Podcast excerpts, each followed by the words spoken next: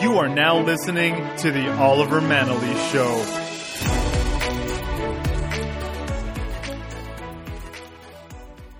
Hey guys, thank you so much for tuning in to another episode of the show. My name is Oliver Manalese. Very excited to be here with you.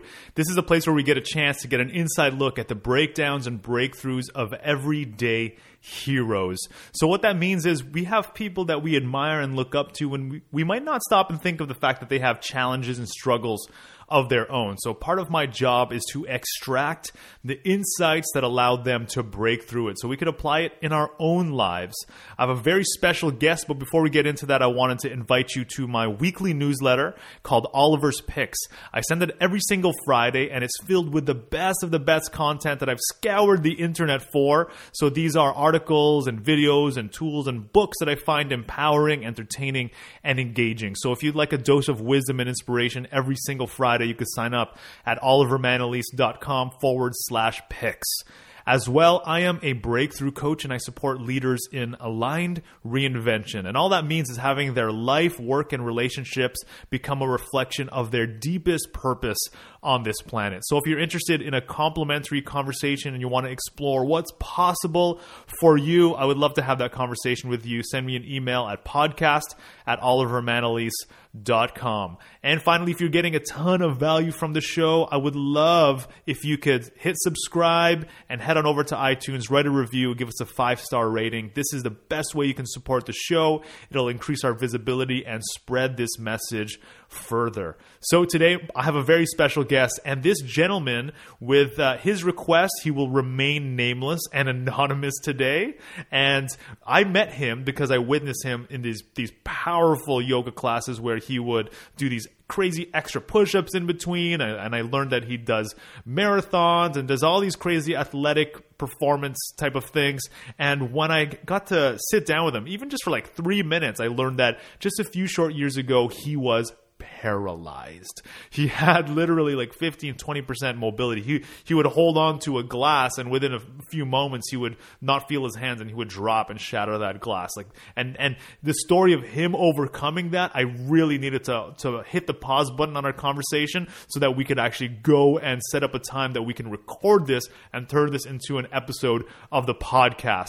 So because he's, he, he's remaining anonymous, I don't have much of a bio. All I have is this great interview interview that I hope you enjoy. All right, I am here with a very special guest, someone I, I invited to the show, someone who I had a very brief conversation with, and just the story was absolutely inspiring. Your story was so so inspiring, and just you, tell me tell me or share with us a little bit about what you were sharing with me uh, in that brief like five minute conversation. It was like the Coles notes of what's been going on. And I just paused you and I said, This is so intense and so inspiring. I would love to have you on the show. So share a little bit about what that was.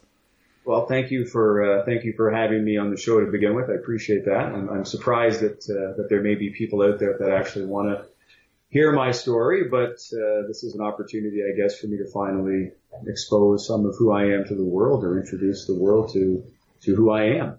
Um, coming on now to about the uh, seventh anniversary of a, uh, a fairly uh, traumatic day in my life when I was uh, paralyzed uh, in the middle of a sporting event. Um, sporting event played with a number of friends. So I had given you some information. I believe it was on the second or third day that I had attended yoga classes um, at the uh, the gym that I was going to. Obviously, you were the instructor there. And uh, it was a, a, moment in my life when I had, uh, I guess, started a, a, bit of a turnaround from a uh, from a personal perspective, and uh, I had shared with you some details about uh, some of my experiences from that particular moment, and uh, what I had been doing throughout the course of the last six and a half, seven years, as far as working through both a um, a physical and a, and a mental recovery uh, from that experience. And, and, there were a lot of positives during that time period, but there were also a lot of uh, a lot of negative moments and a lot of negative things uh, that were affecting me mm-hmm. over that time period. Yeah, and it, it just when you started opening up, it just blew me away, and it was a reminder that every single person has a story. And I think I saw you for a couple of weeks in the class, and I'm like, oh, this guy's a this guy's kicking ass in here. He's doing extra push-ups, working hard, showing up all the time, and then all of a sudden you just open up a little bit. I'm like, wow, I can't even believe that you were once paralyzed and you've been through through this journey. It's a um, it, it's a it's something that to to look at me visually now, uh, people would not have any um, understanding or they would not be aware of the fact that there may be that underlying story. And and I think the one thing that you kind of highlighted for me uh, during this, this short conversation uh, was just that, that, that everybody has hidden stories. Yeah. And, and all of the hidden stories that make up who an individual is, um, you know, contribute to where they may be in life and, and who is involved with them in their lives and not necessarily how productive they are in mm. life, but how positive they can or how they can impact those around them in a very positive way. And that was one, that was one of the challenges that I had for a long period of time was, was understanding, you know, was I having a positive contribution to those around me? Yeah. And and I mean, you struck me as somebody who seemed very grounded, very aware, very committed, and like you were you were doing what forty days of yoga straight something something like that? Well, I started. Uh, I signed back up in the gym November the 30th, and I ran. I think I did 30 classes over the next 25 days up Jesus. until Christmas Day. Uh, on top of that, I had also um, you know done a lot of running and done some swimming as well. Um, I find that my Super personality, active. yeah, my personality, I, I, I'm a very addictive type of personality. Yeah. So for me to um, to get back into that type of challenge, and that was a that was an individual personal challenge that I had kind of set up for myself. Um, it didn't become a job. It didn't become a burden. It became a positive thing that I could now not only be proud of myself for, mm-hmm. Uh, but it was also nice to see that other people, and again, it's not that I'm looking for individuals to provide me with um, some type of, of, you know, pat on the back. Yeah. But, but to see that other people were recognizing um, me as an individual mm-hmm. and, and, and what I was able not to, not to bring out to the world, but to, to show as my own personal challenge that you know, you talk about the extra put-ups, you talk about the push-ups, you talk about all the extra work. in the book. to me, that is, you know, I go into those classes every day, and my intentions are at the end of that class to basically have no energy left. It's to challenge myself to experience um, not the physical pain of those types of, of, of classes, uh, but it's to see what my limits are. Yeah, you go hundred percent. I do, I, and I, I like I like going hundred percent until I can't go hundred percent anymore. That's right. And to me, it's not that I'm trying to find my limit. It's it's it's it's it's very hard to explain. It's very addictive, and it to me is extremely pleasurable to um, to experience that. And I've always, when it comes to athletics, I've always been that way. But this is coming from a guy who was once completely paralyzed. Because in those moments when I am at my extreme limit, yeah, I always think back to the moment when I couldn't feel anything in my upper body. So that brings that brings me to where are you now? Let's get some context around what is what is your physical status right now? How are you feeling? Um, where where are you at in your life, like in terms of how you how you're spending your time, how you feel about uh, where you're at physically in your recovery? Um, yeah, share us, give us a little snapshot of of that. Sure. Um, so I had for a number of months after my injury. I, my injury itself was um, confined to three of the vertebrae in my cervical spine. uh, C2, 3, and 4. That's like the And- stem. That's like Yes, yes. I remember the uh, I remember the emergency room doctor uh, at the hospital the night that it happened. Uh, walked into my uh, to my room there and kind of looked at me, and he was shocked that I that I'd actually walked in to the hospital that evening. Uh, I had suffered upper body paralysis, so essentially everything from my abdomen through to my neck, uh, all my arm function was uh, was was completely lost. There was no feeling. like you can Uh, move it. Uh, I was able to regain about five or ten percent of feeling and function in my upper body um, after the actual incident had occurred. So the emergency Wow. room doctor, when they first came in, the, the first thing they said to me was, you know, I, I can't believe you walked in here. Uh, this was after I had the MRI done at the hospital. Uh, they had said that, you know, for every 10,000 people that have my injury, you know, one person might be uh, lucky enough to walk away from it. And that, that in that moment is when I, I kind of truly understood the severity of what had happened to me and how lucky I truly was Yeah. to be able to still have some feeling in my, in my upper body, in my abdomen up through, through my neck and my shoulders and arms. So for the next few months until I had the, uh, the surgery, um, I slowly regained small portions of feeling up to about maybe 20 or 25 percent of upper body function. What was the surgery? Uh, technically, it was a discectomy and spinal cord fusion. What's so a I have- discectomy? That's where you have some of the discs between your vertebrae Removed? removed. Yes, and then you have spinal cord fusion. So from a from an actual physical perspective, um, because I do have the fusion, I have limitation Like you can't turn your head? Is there a limitation? Exactly. and both up and down and both left to right as well. Which is why when you see me in the yoga class, there's a couple of moves that I do not do. Like back bends and twists, certain. I can I can manage some of those, but if there is if there is too much strain on my neck area, then I won't even I won't even go down that road. Yeah. So after the surgery, I started to uh, to regain as time went on. I started to regain a little bit more of the function Yeah. and strength. Let's go back. We're going really fast right now, so Sure. I would love to know what happened. Like, how did the I won't go into injury I occur? won't go into, won't go into too many details, but let's just say that I was yeah, whatever uh, you're comfortable with. I was hit from behind in a hockey game.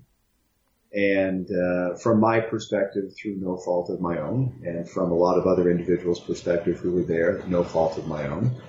Um, so from that side of it, uh, I had, after being hit, uh, I had immediately lost all feeling uh, from my waist or abdomen up through to my shoulders. And I basically just fell over onto the ice as if Flat. you had just, yeah, just as if you just, uh, if you just basically cut a tree down. So I had fallen Oh into the God. ice and both of my arms Immediately. Immediately. Yes, it was immediate. And I was actually, I can still, even in this moment, I can still remember the sensation Of losing feeling? of not having feeling because I remember falling towards the ice and I remember thinking to myself, why are my arms not coming up to To stop, Stop. your fall. Exactly. And I've played, I've played rugby, I've played hockey, I've played all kinds of sports all throughout my life. So for me to be in that situation and not have a understanding of why can't my arms come up and brace myself, um, that, that experience is something that uh, is, is still, you know, very, very, you know, very much with me. So, like, Uh, you're saying, like, you have you have like flashbacks to to that moment of like Oh, you're, can- you're you're you're about to hit the ice, Oh yes. and your brain is not. It's sending the signal, but nothing is happening. Like Nothing exactly. My brain, I'm fully conscious, fully aware. I'm trying to say arms move up, arms move up, and nothing's coming up. And then I could still remember right before, Oh, right before I face planted into the ice, I remember saying to myself, "This is going to hurt." to the, yeah. But the funny thing was, is that you know clearly it didn't hurt because I didn't have the sensation for it to hurt in that moment. hmm Um, I remember lying on the ice uh, with my arms by my side and basically you know, kind of going through my thoughts and, and, and saying, well, why, why can't I raise my arms? Why can't I bring my arms? Why can't I move them to my head? Why can't I lift Whoa. my arms up? Was there a panic? Like, was there an immediate reaction, like an- anxiety, fear? I think it wasn't so much anxiety or fear. I think it was I was in shock. Okay. And I wasn't in shock because of the pain. I was in shock because of the, it wasn't logical, if that makes any sense. Mm. It's, it's, you know, why, you know, here are my arms. They've always worked, but now I can't feel anything. I've been hit a number of times in hockey games before. So why was this particular experience different than the other ones? And why can't I somehow understand this current, this current situation or this current moment? And this is while you're flat on the ice. Flat on the ice. Yeah, flat on the ice. So fully conscious, fully aware. Uh, I never lost consciousness in any moment of that whole experience. You can feel your Uh, legs. Uh, for the first five minutes or so, I couldn't. So after So that went as well. minutes- Yeah. So after a few, but I wasn't sure if that Oh. was so much directly related to the um, the injury itself or the shock that I was in at that time. Um, I started to get uh, sensation and, and feeling back in my legs, so I was starting to able to move my legs, but I still had nothing from an upper body perspective. I could, could commu- I could communicate, I could talk, I had no problem visually. I could see everything. So from the neck going- up, everything was. from the neck on, everything, uh, neck up, everything was fine. It was all basically at that point in time confined from the uh, lower abdomen up through to my shoulders and into my arms. Yeah. And so you said it took a couple of months before you finally got some clarity from the doctors of what was happening. No, I had clarity uh, later on that evening after I'd gone to the hospital, Oh, okay. and and the uh, the attending emergency room physician uh, brought down the uh, uh, the senior doctor on staff that particular night because he wanted to look at me as well.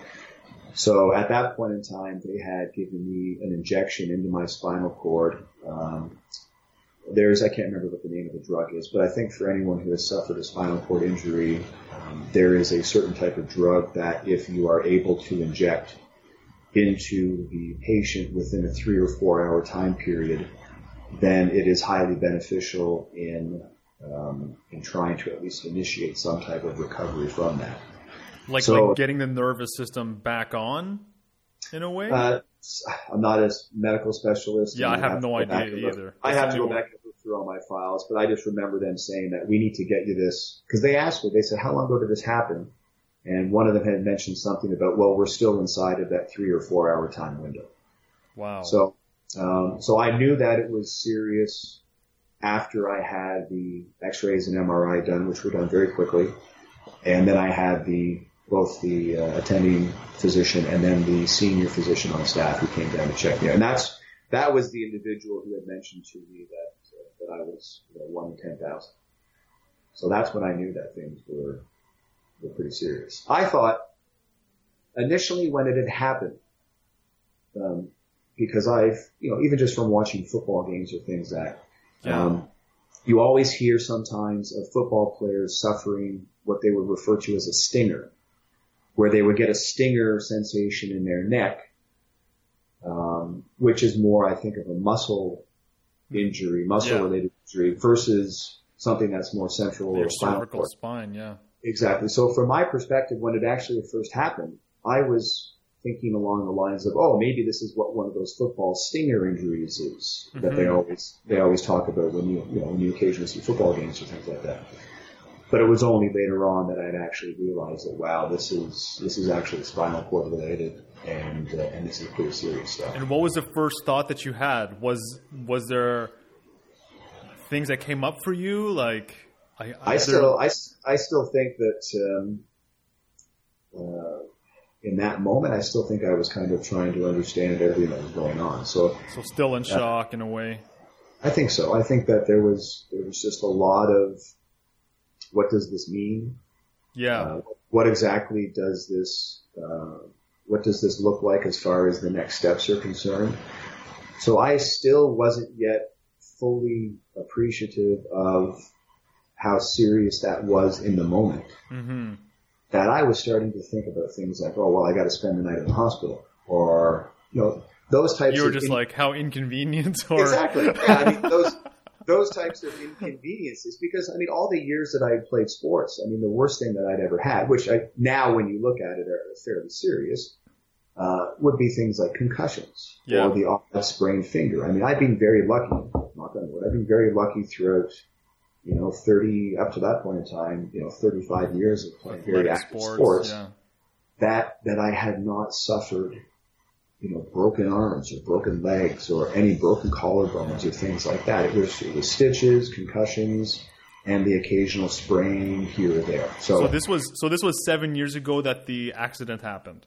this was seven years ago. Yeah. Okay, and and how long were you paralyzed for? Like, what what kind of paralysis are you are we talking about? Like, were you in a wheelchair? Were you like bedridden? Like, what was? No, I was What did this bedridden. mean? I was bedridden for the first uh, two months. Um, Wow. dur- during that time period, I I lost about. Wow. During the first two months, I had lost close to 40 pounds. From what weight to what weight? Uh, I had started out at about 185 pounds, and I kept I kept a daily journal throughout that whole time period of the different types of sensations that my body was having, uh, of what my mental state was like, uh, of the different types of foods I was eating, uh, what my weight was coming down to. And I remember over the course of a couple of months that uh, that I dropped about 35 or 40 pounds, Wow, and um, and that's um, muscle too, right? That's, that's like your muscles are muscle. atrophying. Oh yeah, pretty much all muscle. I kind of just, dis- you know, I just disappeared. Did, Uh. did, so at one point, so you're in, you're in bed for two months. At what point did it like land for you that this is an aspect? This is an, this is a cha- huge chapter in your life. Like I am bedridden for two months. Like I'm sure, like the thoughts are going, the emotions are going. Uh, Well, I was people are coming in visiting. I actually didn't really have. I didn't. Uh, I was able to be mobile, but any of my mobility would involve me wearing a, uh, a large neck brace, Okay. And most of my mobility was limited to the amount of energy that I had left as well. So, yes, I was probably bedridden, let's say, for 12 or 14 hours a day. But the times that I wasn't confined to my bed, I was able to walk around, but I still only had about 20% Of your uh, use of my upper body or anything from like dexterity, like can you pick up a glass? Can you? no i couldn't i couldn't really hold anything that had any significant weight to it um, i was uh, uh, i was limited from you know engaging in any types of lifting activities uh, so yeah it was and, and the biggest issue um, and this you know we'll talk about this as, as the conversation continues the biggest issue was from my perspective um, I couldn't really do anything.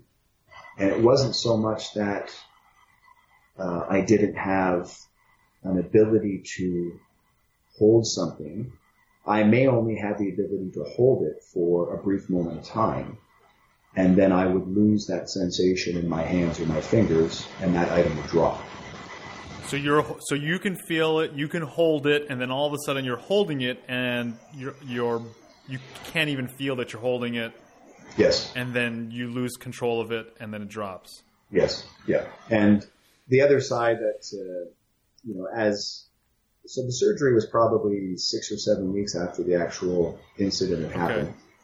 Um, and I knew that my body was, was trying to find a way to fix itself. And were there people around you?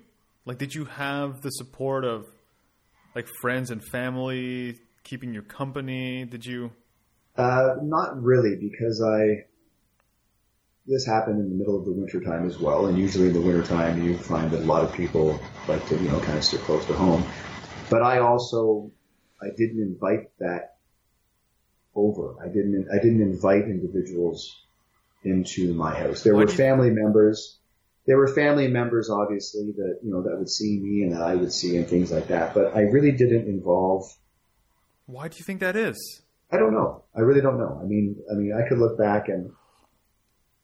Well, like uh, looking back, yeah, looking back now, why do you think you limited people from visiting you? because I, I, such a hard guess, time. I guess it had a certain degree to to do with uh, not that I wanted to make people feel bad. I wasn't looking I wasn't looking for sympathy from people. Um, but I guess I just didn't want. I've always been a very private person. I've Yeah. always been a very um, a very introspective individual. I've always been It's a good thing you're recording this with me then. yeah, this is well. This is a big. This is a big moment for me as well. I, like I said before, I this is not appreciate that. It's not something that that I, in the past, that I would be, you know, have been very receptive to doing. Yeah. Um, but I figure, you know, I'm at a certain point in time in my life where it's better to have more people in your network than less people in your network. And I mean, by network, I mean not just a support network, not just a friend network, but just a, it's like my parents used to say, you know, always surround yourself with positive people. Mhm. And for, for a long time, I didn't surround myself with anybody. Um, I Yeah, it sounds like it. You limited people from from coming to to visit you. Did you did you f- go through a depression? Did you go through a dark period, like a victimhood Definitely. experience? Can you tell us what that was like? It's interesting because I never looked at it so much from a from a why me perspective. I almost looked at it from I'd been so lucky doing all of these other things up to this point in time in my life that maybe it was my life catching up to me. Okay, that okay, that's loaded. That oh, is Oh, big loaded. time. So what what about your I mean you don't have to go in, into detail and specifics, but what about your life was catching up to you because there are so many people who are going on overdrive and burning themselves out and they're paying the price now. When they finally get a chance to slow down they realize that wow i have adrenal fatigue. Oh my body is messed up. Oh i 10 hours of sleep 12 hours of sleep i can't even get energy from from 10 or 12 hours of sleep. My body is literally paying back everything that you know it's it's like it's like using a, a credit card. Like we're borrowing from the future. So we're just gonna spend like hell today and then sometime at some point in the future you got to pay the bill. I have one client who's who's going through that right now. So can you tell us what that Well, what, I do you, mean- what do you mean?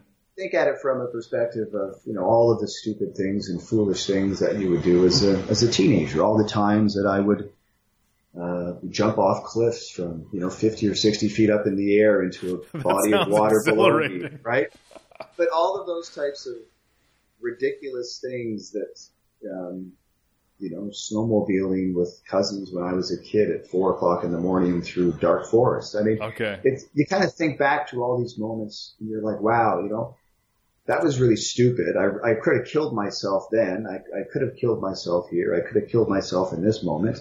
I could have really hurt myself in this moment. oh okay So it's almost like it's almost like I've been so lucky up to this point in time that well, I guess maybe my luck just ran out in this particular situation. So so it sounds to me like you've had all these experiences like what just like an like an adrenaline junkie that you uh-huh. kind of got away with.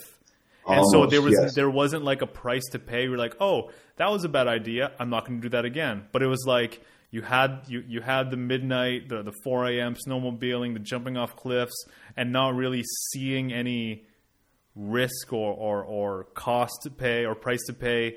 And it was just like, okay, I'll just, I can just keep going for the rest of my life, keep doing and taking these risks. Is that, Exactly. But this particular situation, it wasn't as if I was taking any risks. I was. yeah, you're playing a sport, you're, I was playing a sport in a friendly, competitive league, and I looked at it, and uh, it was like, wow, I guess. Now, from my perspective, the individual that the other individual that was involved in this did something that I interpret as being very foolish and like irresponsible hit. and very dangerous. But uh, when you get into the bigger picture of things, that you know, you have to kind of understand that the you know the moment that I put my skates on that ice, I have to accept that other people may not have the same respect the same for- values, the same perspective. Yeah, Exactly, and you never know what people are bringing into into that particular moment. Uh, they could have had a bad day, and there's a, a lapse of just judgment, letting it out. Yeah, and they may have done something that, in the moment, they regret doing. But it doesn't change the fact that I now experience what I'm experiencing, and and you know living with what I have to live with. So yeah. So it's it's hard for me to kind of go back and say, well, I hate the person for doing that. Yeah, well, I mean, I'm not. I don't want us to go into like whose fault it was. I'm. I mean, I'm interested in your experience inside of the situation, and uh, can you can you share? You, you you were starting to get into. Oh, maybe this is like it's it's finally coming due. Like for all the all the stuff in your life, it's catching it's catching up to you. Because we were talking about did you go through victimhood and did you Yeah. go through a depression? Like what was was there like a bottom? Was there a breakdown for you, The or like a series of experiences that that that were like that? It was kind of a it was like a step approach. So, Okay. And again, not saying that prior to that particular incident happening, that my life was full of nothing but positive experiences. I Yeah, I, you know, I can go back, you know, quite a period of time in my life and, you know, I can, I can look at things now and I can have a better understanding that, um, I had a number of, and I'm sure most people have had, I've had a number of depressive episodes during periods of my life. I've had even like before this.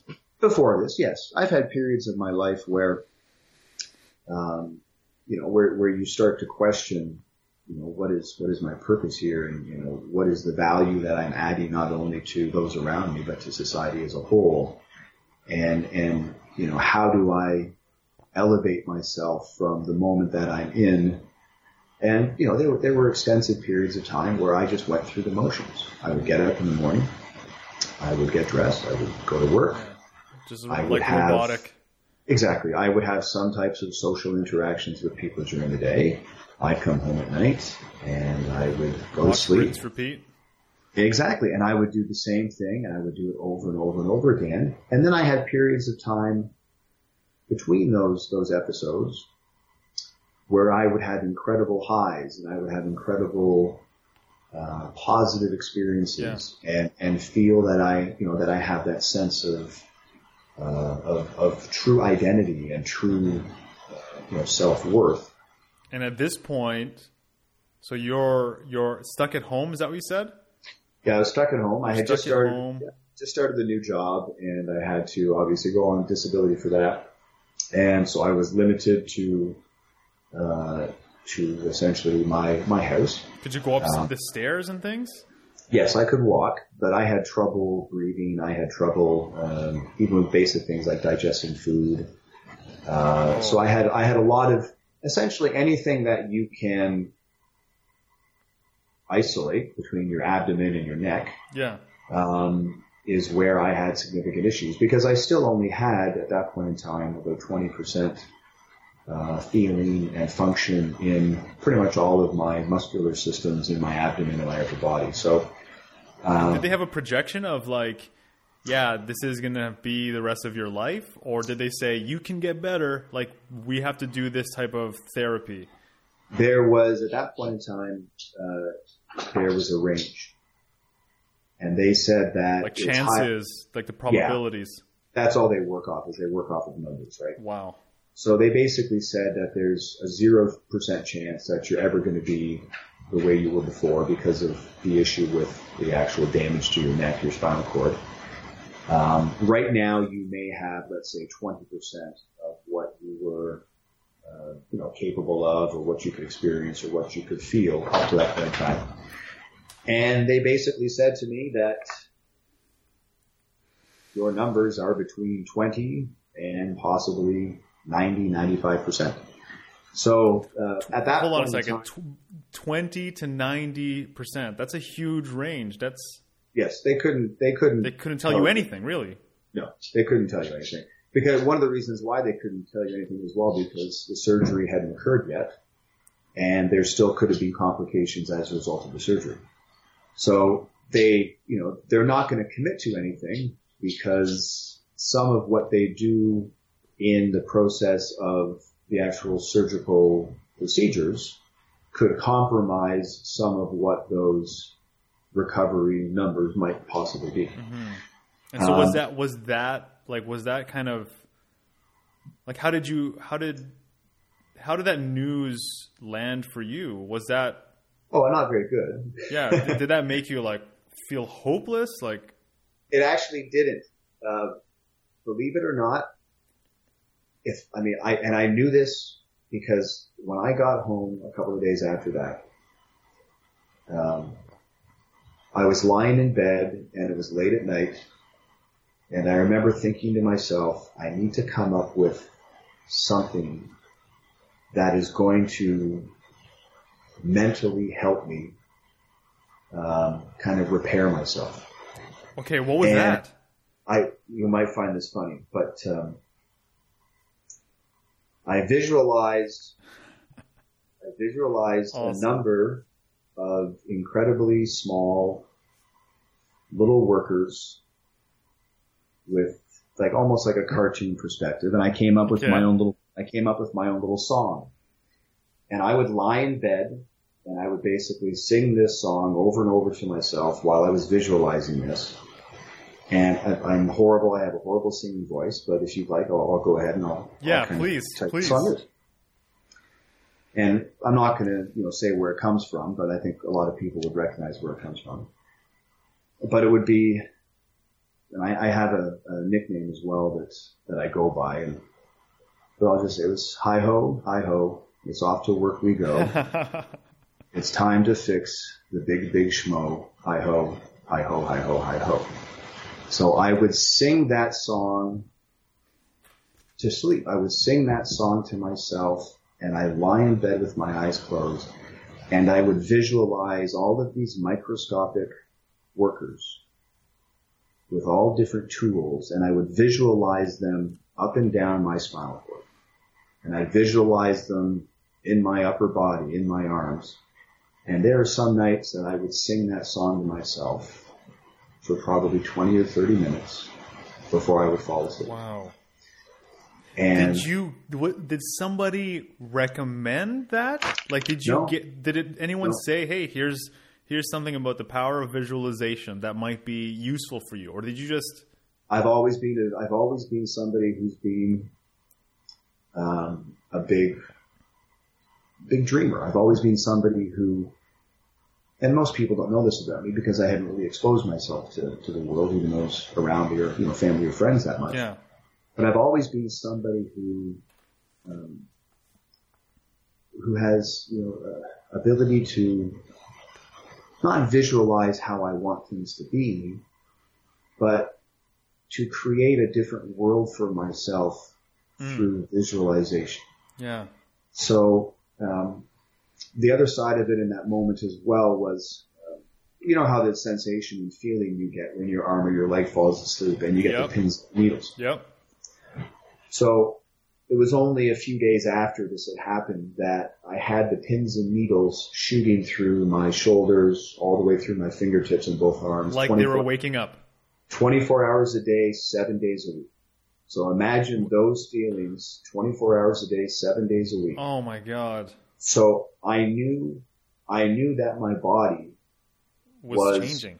coming to life. I knew that some of the, the, the, the injury that I had maybe wasn't going to be as bad as it was because my body was, I guess they were trying to find new pathways for those nerves, for those sensations, for those feelings. So that was very annoying. That was very painful because it was 24 hours a day, seven days a week. So Um, so just pause, the- pause that pause that idea for a second. So how I'm hearing it is there was a turning point when they said there's a 20 to 95% chance, which is pretty much just saying we have no idea what's going to happen. And yep. you started to take things in a way into your own hands and created this visualization exercise and singing the song to yourself and kind of like programming yourself. Yeah. And well, because they couldn't do anything for me at that point, right? There was, there was nothing the only thing they could do for me was to suggest that I don't lift anything, that I don't do anything yeah. more that would add any additional damage to my spinal cord. Mm-hmm. Um, and essentially, it was a matter of once we do the surgery, then we will have a better idea as to what your future could potentially look like. So in that period of time, hmm. it was basically, all right, here I am lying in my bed. Um, what do I do? And and the only thing I could do was mentally put myself in a position where I wasn't going to accept that I would only have 20% mobility in my upper body for the rest of my life. So from that moment on, you stopped accepting it. Yeah, I, I, I and I don't think I ever actually, at any point in time, I don't think I ever actually accepted the fact that that was going to be like your what I was exactly. It was a challenge. It was to me. It's the same way that I approach yoga classes. It's yeah. the same way that I approach when I run, or that when I'm swimming or playing hockey or anything like that. It's you know, it's I'm going to do whatever I physically and mentally can do in order to achieve what it is that I want to achieve from this perspective. Yeah. Did you like declare this as a new possibility for yourself? Like, did you almost say to yourself, like, this is how it's going to be? Like, I am going to get my body back. Like, I'm gonna, I, I'm gonna. Yeah, I had to because my most of my almost all of my identity, my outward identity.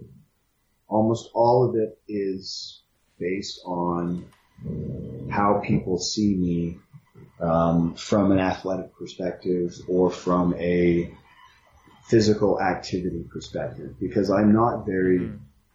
Open with people and communicative with people. But your expression is through athletics. But my expression has always been that I am most comfortable and I am most confident in an athletic based mm-hmm. situation relative to let's say a social gathering yeah. or let's let's go out with 15 or 20 people for a nice dinner yeah, and have a you. three I'm, I'm I'm uncomfortable and I've always had a bit yeah. of you know a, a, bit of not reservations about that um, did you uh, experience I, grief? Like, did you experience grief as in, like, here's something that you lost, like your identity, this whole way of the world, how the world sees me. Did that happen? It was a, um, it was a what's going to happen if I can't do these things anymore because now like who am I and what's going to happen or because the only way people really knew me and the only way that I still interacted with most of my friends at that point in time was through athletics. So if I then lost this ability, if I was then limited in how I could include myself in social environments yeah. from an athletic perspective, then no one's ever going to see me. No one's ever going to um, be a part of my life because I've in I've the way that you understood exactly. So, and it's because again, it's it's not anyone's fault on their own. It's you know, I've I've I for years. Um, that's how you saw yourself. That's that's how I saw myself. That was my identity.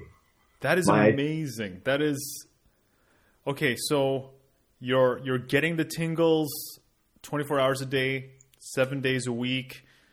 Like what was the pro like how long did it take for I had function those, to come back? So after the surgery, uh, so let's say we're now at about month uh, month 3, month 4, month 5. Um, okay. I started to lose the sensation in my shoulders. So the, the tingling sensations were gone, but they were still running from my arms, my upper arms down through my fingers. Okay. And could you Over feel your shoulders now? Was there sensation there? Was Yes, there I- I- I was- control of the shoulders? Yes, and my so my breathing was starting Whoa. to. Um, so as and I'll kind of jump ahead and just say over the course of the next let's say 14 to 16 months, Yeah. the tingling sensations would start to disappear and move down my arms. Wait, 14 to 16 months it took for the tingling to finally disappear through your arms. To disappear all the way so that they were So that you can, like, 14 you- months. About 14 months after it happened is when the tingling sensations disappeared from my fingertips. So let's say oh for the oh my first god. So it's like the it like went downwards. Exactly. So it was almost as if my body was actually saying to me, Steve, um, you're getting better here. It's coming back, yeah. And two months later, the sensation, which was now in my biceps, was now below my elbows. Oh man. And then three months later, the sensation that was in my elbows down to my fingertips was now just in my forearms to my fingertips. So it's like the thing you were saying when you wake up and your arm is numb Yeah. and it comes back in like 20 seconds, let's say. It happened for like over a year for you. Over a year. Yeah, over a year. And if I still, oh my god. if I still expose myself, especially with my hands, um, you know, to colder temperatures, uh, they come right back. So, which is one of the reasons why I so thoroughly enjoy the, the hot yoga yeah. is because there's there's never any um, any of those sensations or feelings, and it's a lot more of a comfort to me. Uh, so, out you know over the course of that you know 14 month time period, um, the, the the sensations had all disappeared. Um, so I knew that from a nerve perspective uh, that I probably healed as much as I was going to heal.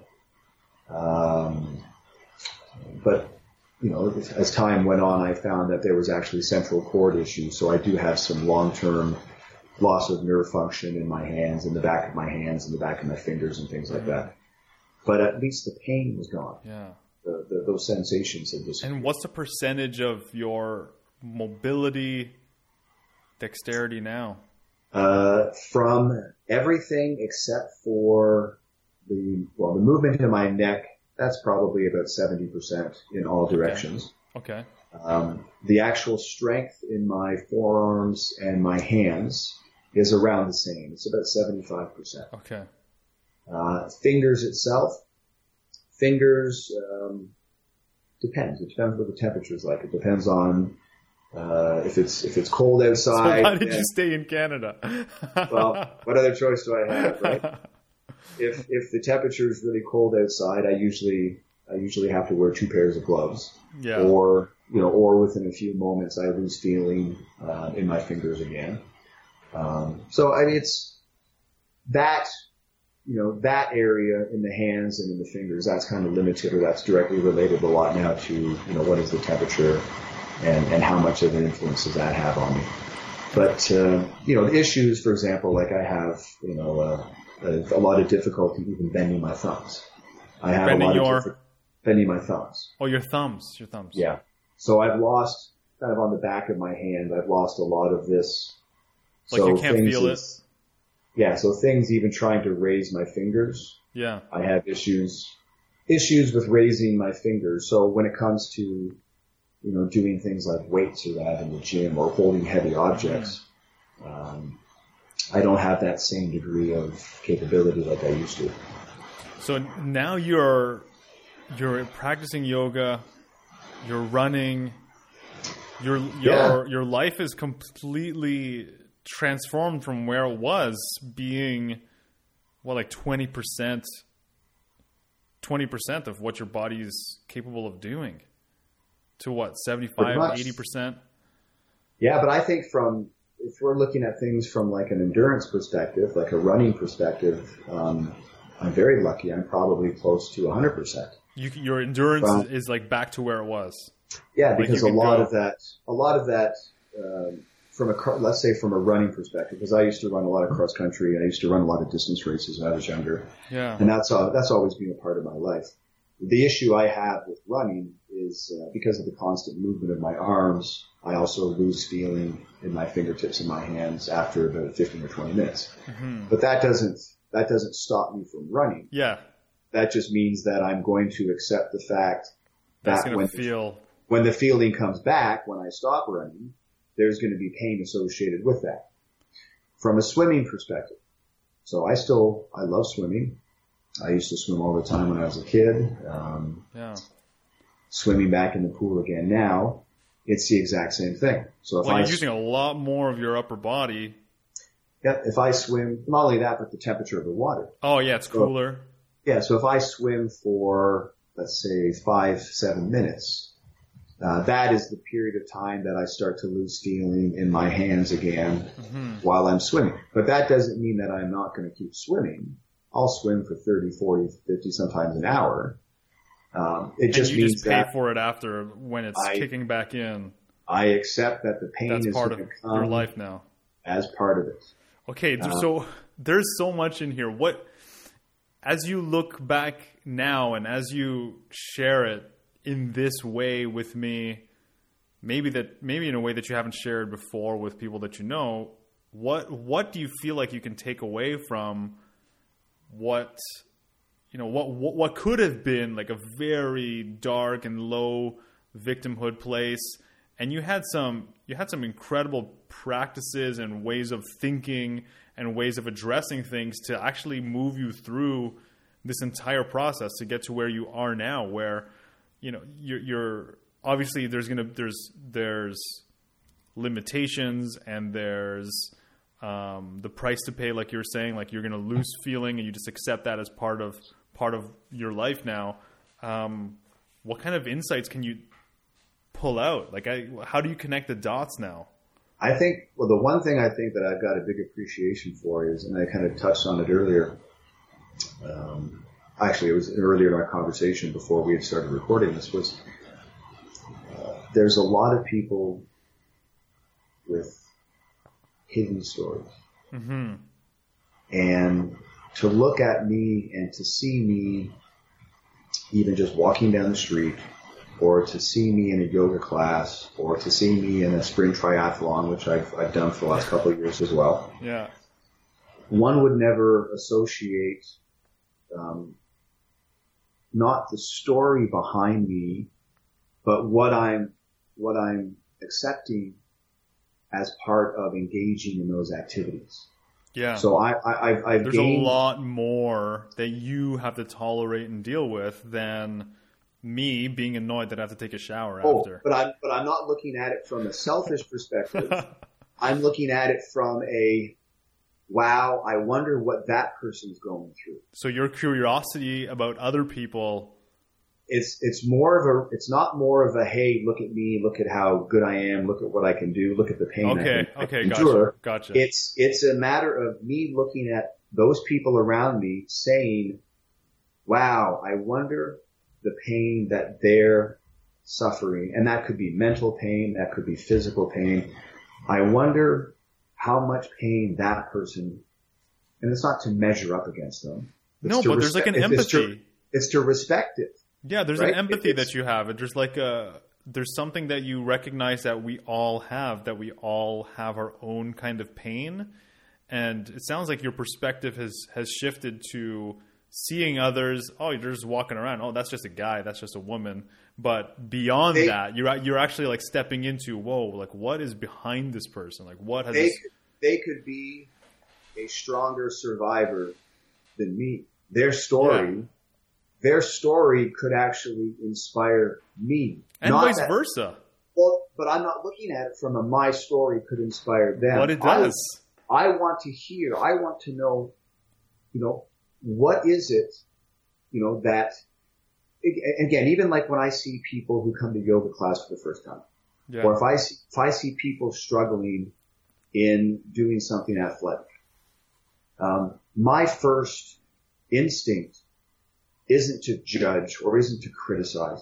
My first instinct is always to motivate. It's Mhm. always to, hey, great job, keep going. You know, it's it's even just um, even just a, a simple acknowledgement, even a little fist pump or something like that, or even just a smile, even just to say, Hey, keep at it. You're going to, you know, you're doing great. So I don't look at this from a selfish perspective. I look at it from a wow, this is my story, but there's got to be there's got to be millions of people out there that have a more profound story than I do. So yeah, so you're what, looking at it as, at it from a point of view of if this is what you've gone through, there's there's so many other experiences that other people have gone through that are potentially and More likely inspiring. to be inspiring and, and yes. profound in itself for me as well. I mean, Definitely. the reason why I wanted to have you on is because when you're telling me, I was inspired. I was like, I don't know how I would be in that in that situation. I don't know how I would react. Would would my will be strong enough? Would my soul, would my heart, would my mind be calm and steady and grounded or be able to find its way back to a place where okay, I'm going to sing the song. I'm going to I'm going to program my brain and I'm going to visualize these little worker bees in my body fixing my entire nervous system and bringing me back to life to the point where fast forward years and years later you can swim you can run you can do marathons oh, yeah. you can like that's to me that is inspiring but there, do you, do you get that though does that land for you do you understand it doesn't it doesn't because i don't i don't really look see what i mean like i don't but it is so i'm telling you I that appreciate that. I thank you. I appreciate that. But one thing to remember that is during this journey as well, you know, there were many people that were close to me that had to endure yeah. These depressive episodes, that had to endure not the why me moments, but had to endure the antisocial moments, that had to endure the the periods of time, some of which were extensive periods mm-hmm. of time, where I wasn't opening up, where I wasn't being honest with my feelings, where I wasn't. So you close. So so in this situation, and maybe maybe it's not just in this situation, but this is what you've done uh, in your life. But like closing up and not letting people in and not sharing not what was happening emotionally. That wasn't exactly. That's something that you know. We talk about. We talk about well, what were the moments that you know led to a downfall? or what were the steps that were involved that eventually got you to the point where you felt you were at your lowest. Um, I'm still, you know, I'm still trying to build my identity. Yeah, I'm still trying. I'm still. I, I, I, you know what? It's funny. I don't, I don't look at it from a perspective of rebuilding because okay. I don't want to be, I don't want to be who I was before. So you're reinventing. Because I have to. I have to reinvent because yeah, if I don't, if I, if I don't reinvent and, and if I don't reinvent and change from, you know, the way that I was in certain aspects of my life in the past, then like I don't want to go back to who that person was. Okay, I, am I'm, I'm loving this. What is what do you feel are the areas of reinvention for you right now? Uh, I think this particular engagement right now yeah, so uh, finally you're opening up I, about. Well, yeah, I think this is a major. Not saying from my upbringing that this is the way things are. This is more of kind of what I look at from a societal thing. Mm-hmm. Um, for the most part, men typically have not been, and I'm guilty of that, willing to express emotions and feelings um, in an open type of environment. And that could be because of a number of factors. From my side, it could be simply because, um, not that I'm afraid of uh, the criticality of others. I'm not yeah. afraid of uh, perceptions of others.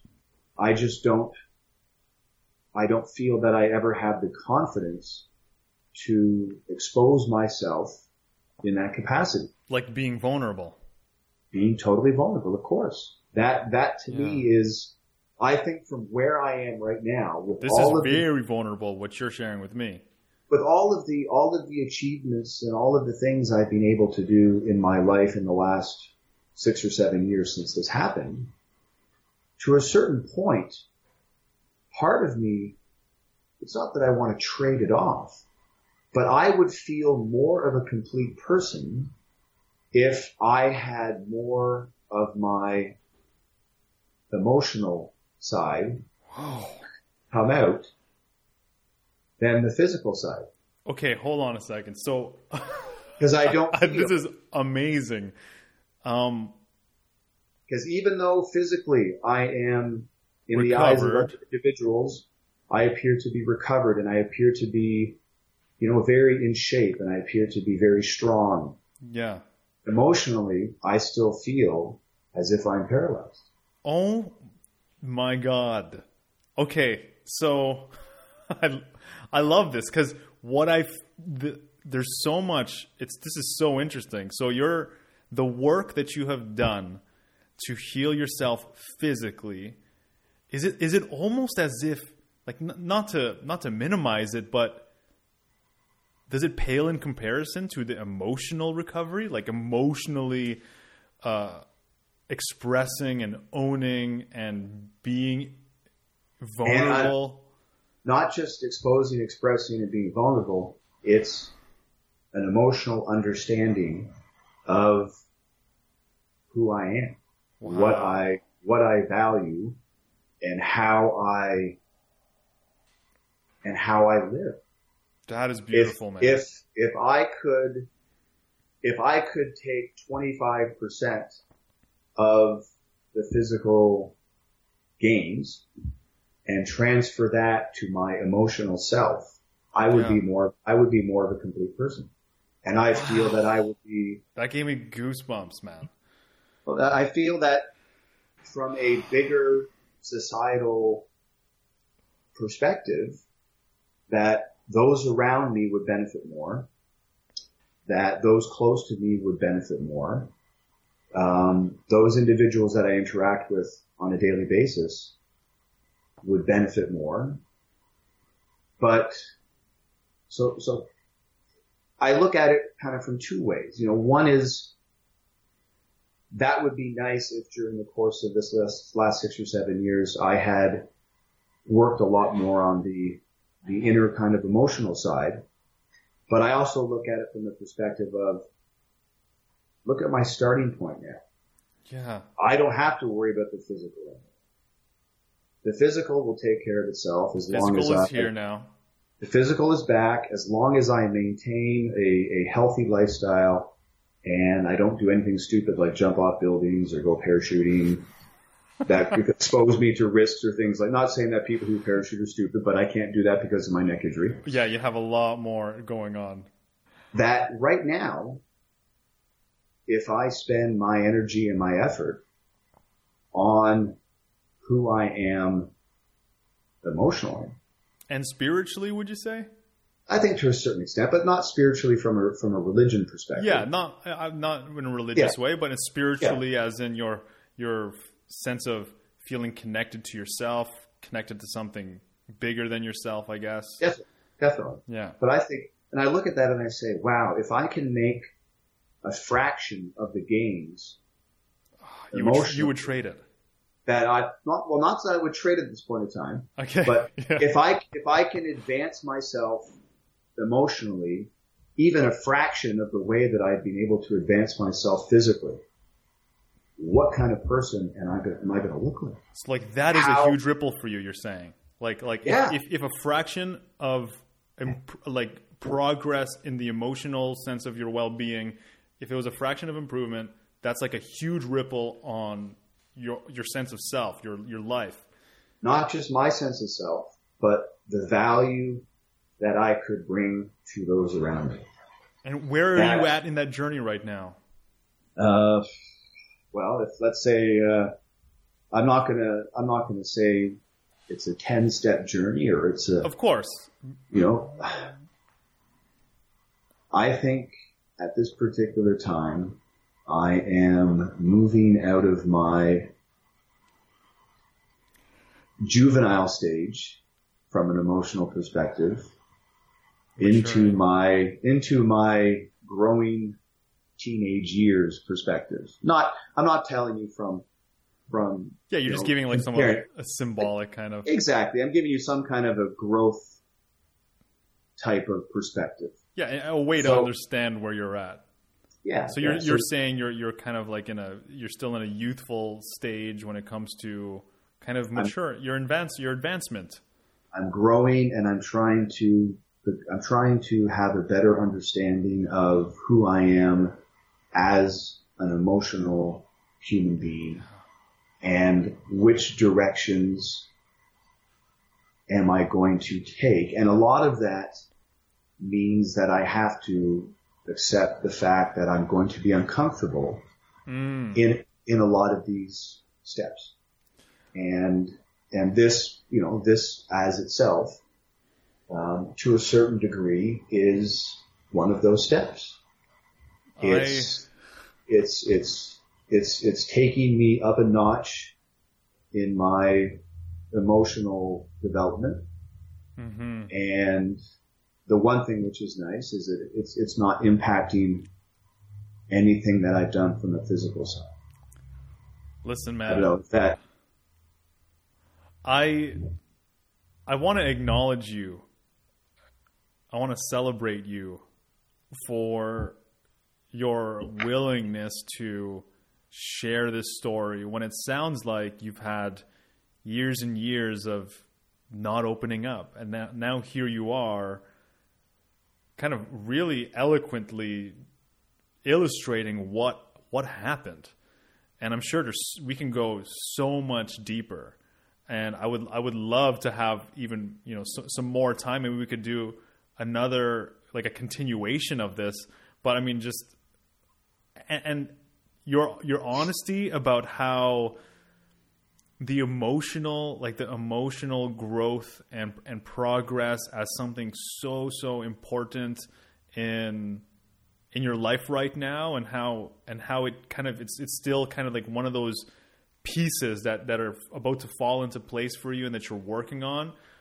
I i want to commend you for that. I think that's i think that's beautiful. I think everything everything that you're saying is like yeah it's it's it's just it's amazing it's inspiring it's it's moving man See, well, thank you. I appreciate that. It's almost like, um, you know, my depressions in years past were connected to my emotional and my physical.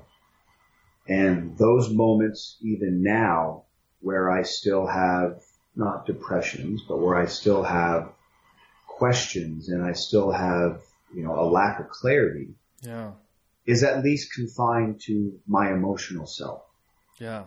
So it's giving me a better understanding of where does my focus need to be, hmm and and now it's a matter of exploring, you know, what avenues I might need to take in order to have a better understanding of who I am as an emotional individual and how I can, um, how I can find a way to reconnect yeah with a lot of people in my life that I had for years uh, shut out because of the, the, the, the individual, the type of person that I was. yeah So I'm still on a, you're still on a journey I'm still on a journey. I am. What what what is like what directions are you taking um, right now when it comes to it? Like, are there resources? Are there things that you feel are, are are tools that have been helpful for you to get to explore this area? For some of the people listening who might be also in the same boat, I think I think we're over as a, as human beings we're overdeveloped me, as mental people. We're so in our heads all the time, and I think we need to bring some attention to the emotional side, the intuitive side. I think that's I think it's an important part. That's something that uh, I would agree with you wholeheartedly, and it's something that I um, don't have much experience with, or, or don't have much of, of a of a history to kind of fall back on with Yeah. that. Um, so, you know, for me, I think the first step, it sounds kind of ridiculous and it sounds kind of basic. Um, it's just engaging with other people. It's just talking with other people. It's respecting and, and learning, you know, learning to, to smile, learning to say Yeah. hello, not being afraid to engage in you know conversation. It's it's or sending someone a know, card. sending yeah. I Yeah, thanks I for the card, man. No, you're very welcome. But I have to like It was a To me- warm. it was a warm card. Like that's to me, I remember in the moment, I sent one to you. I also sent one to Susan, and and I sent both of you cards just before Christmas because I wanted to thank you for um,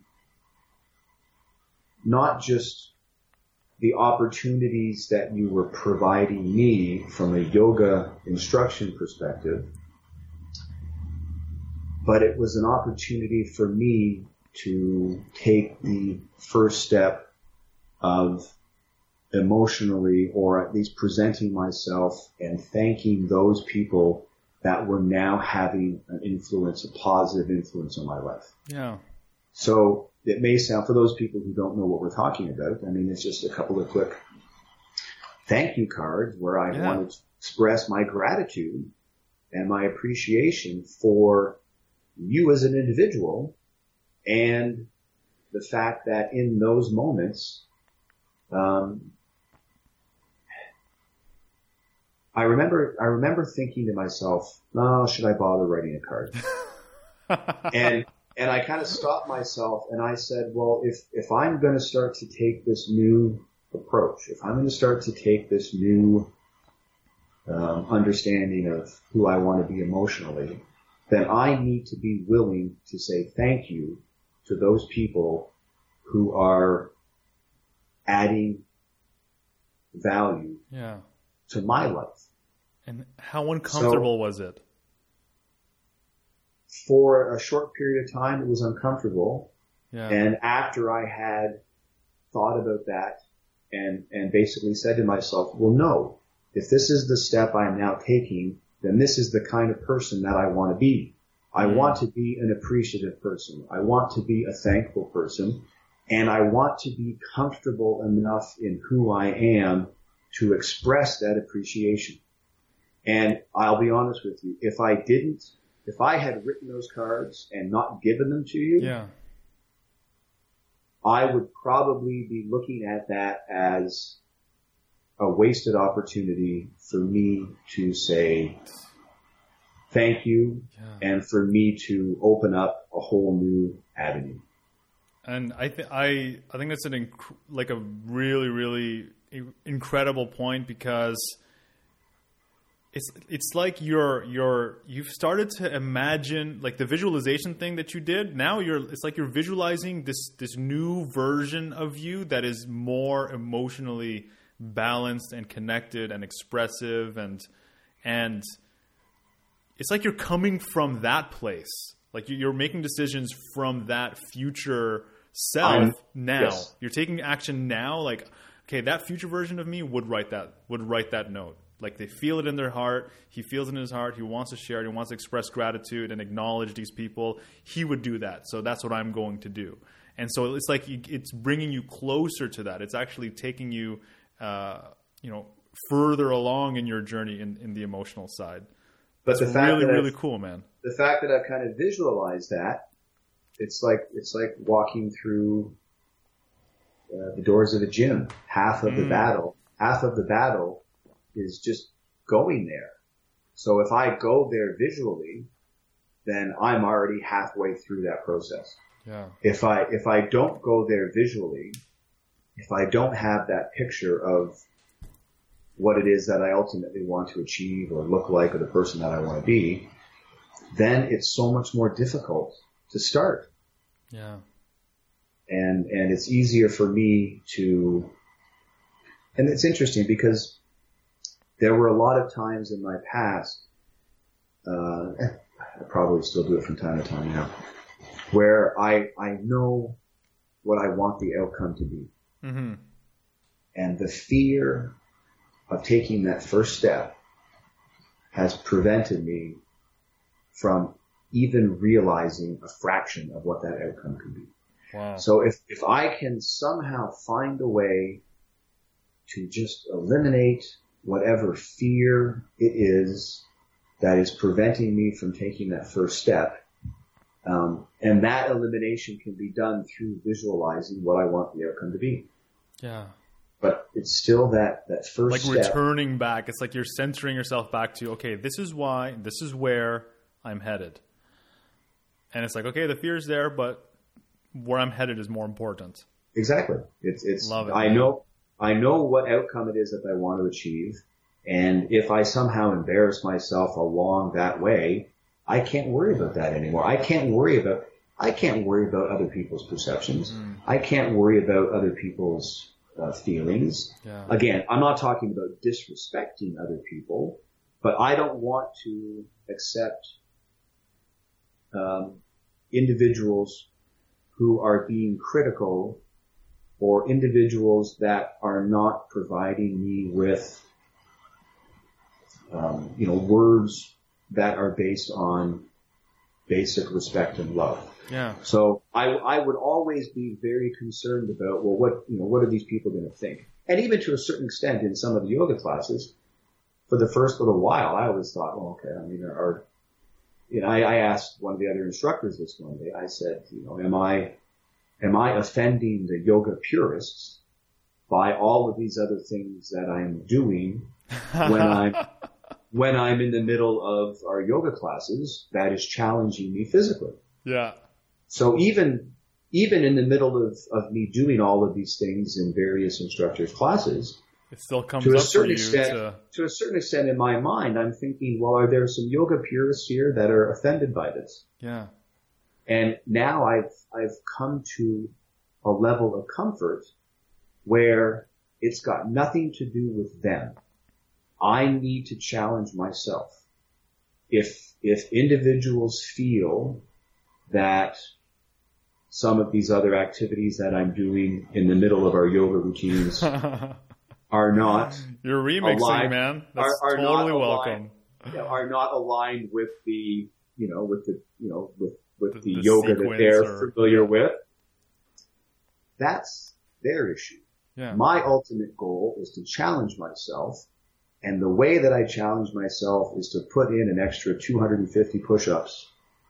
Um, However way you can. however way I can, Yeah. or to throw in another hundred ab crunches, Jesus. however I can, because at the end of the class, I would be upset with myself If if. I let if I let that fear of other people's reactions prevent me Mhm. from challenging myself. So that's different because if you if, if this was me a few years ago, I, I I'd be concerned. Back off. that. Yeah. I'd back off. Well, dude, But- you are you are an amazing example for so many of us of, of what's possible and your your your honesty about it and your transparency about it is huge. I would love to ask you some rapid fire questions before we go if that's okay. Uh, sure, let me set up a quick drink here. Yeah, sure. All right, what do you got? What is your favorite yoga pose? Oh, that's a tough one. Uh, I would say uh, plank. Plank. Ooh, you Yeah. love the core stuff, eh? Uh, Yeah. plank, plank, because it's by far, um, it's what I find to be uh, the most challenging from a whole body perspective. Yeah. Cool, man. Right from right from the legs through the shoulders, core, the whole thing. I Full love it. body. I love it. Um, what's your favorite book that you've gifted in the last 12 months? Oh, I haven't gifted. I haven't gifted a book. in a If you could. time. Okay, if, if you if you were gonna if you were going to work on you know the emotional side and you're like oh I'm thinking of this person and this book I feel like he, this person would be a perfect match for this book or this book would be a perfect match for this person I'll have to be honest with you. I am not a very, um, I am not a very well-read individual, and I, no. I, I, I really couldn't provide you with with something that would be of, of that. I haven't, I haven't done enough reading in the last five years of my life to be able to offer up any suggestions. okay actually. fair enough uh, if you can go back to yourself seven years ago what would be the one main thing that you would share Open up.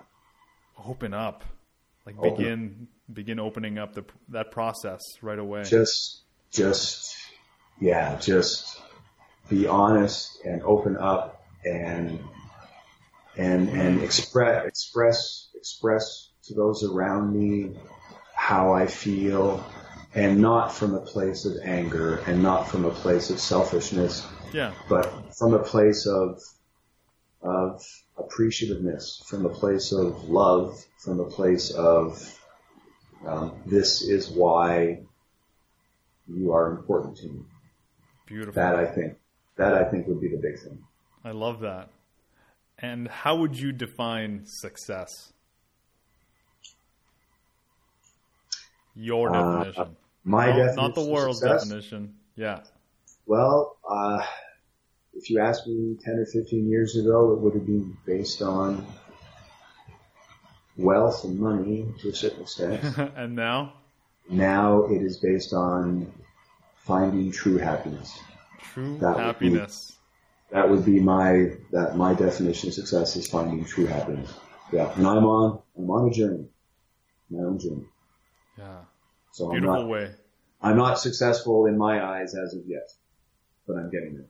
Uh, you may not, but I view you as a success, and I, I'm sure the people who are listening view you as a success story. Um, and success in, in, in the fact that you had you have overcome, and you continue to overcome because it's like these symptoms are always are, are there for the rest of your life. This this huge, tremendous challenge that p- potentially can break a, a human being.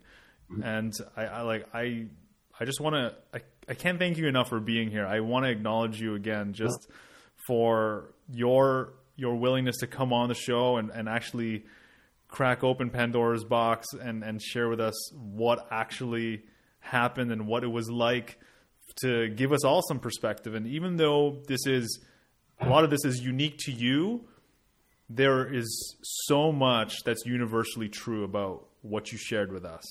Well, And I. I want to thank you for that.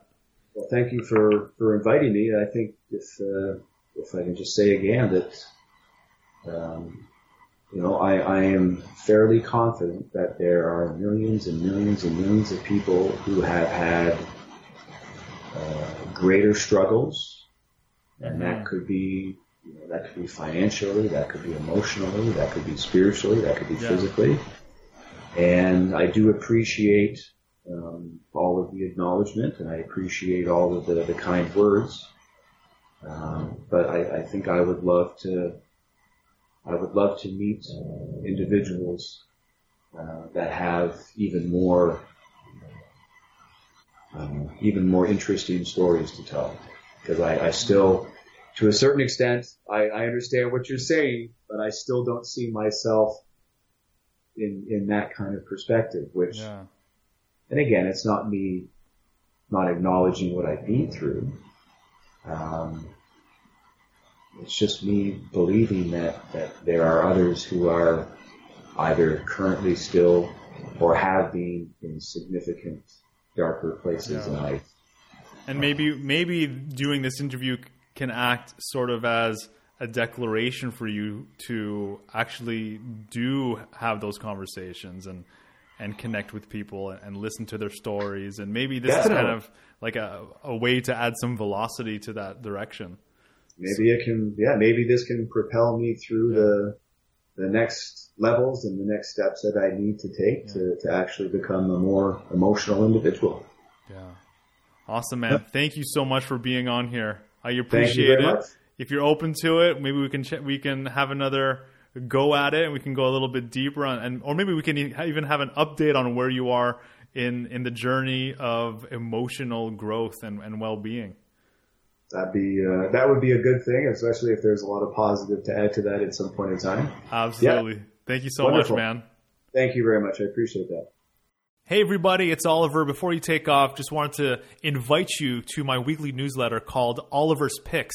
This is my weekly recommendations for what I find educational, empowering, entertaining, and engaging. So if you're interested in a dose of goodness, inspiration, tools for growth, uh, different things like that, head on over to olivermanalese.com slash picks.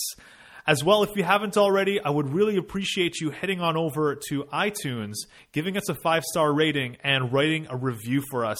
That would mean the world to me. That would support the show in helping us grow and getting the conversation out there. As well, if you're looking for the show notes for each episode and all episodes, you can find them at olivermanalese.com slash show.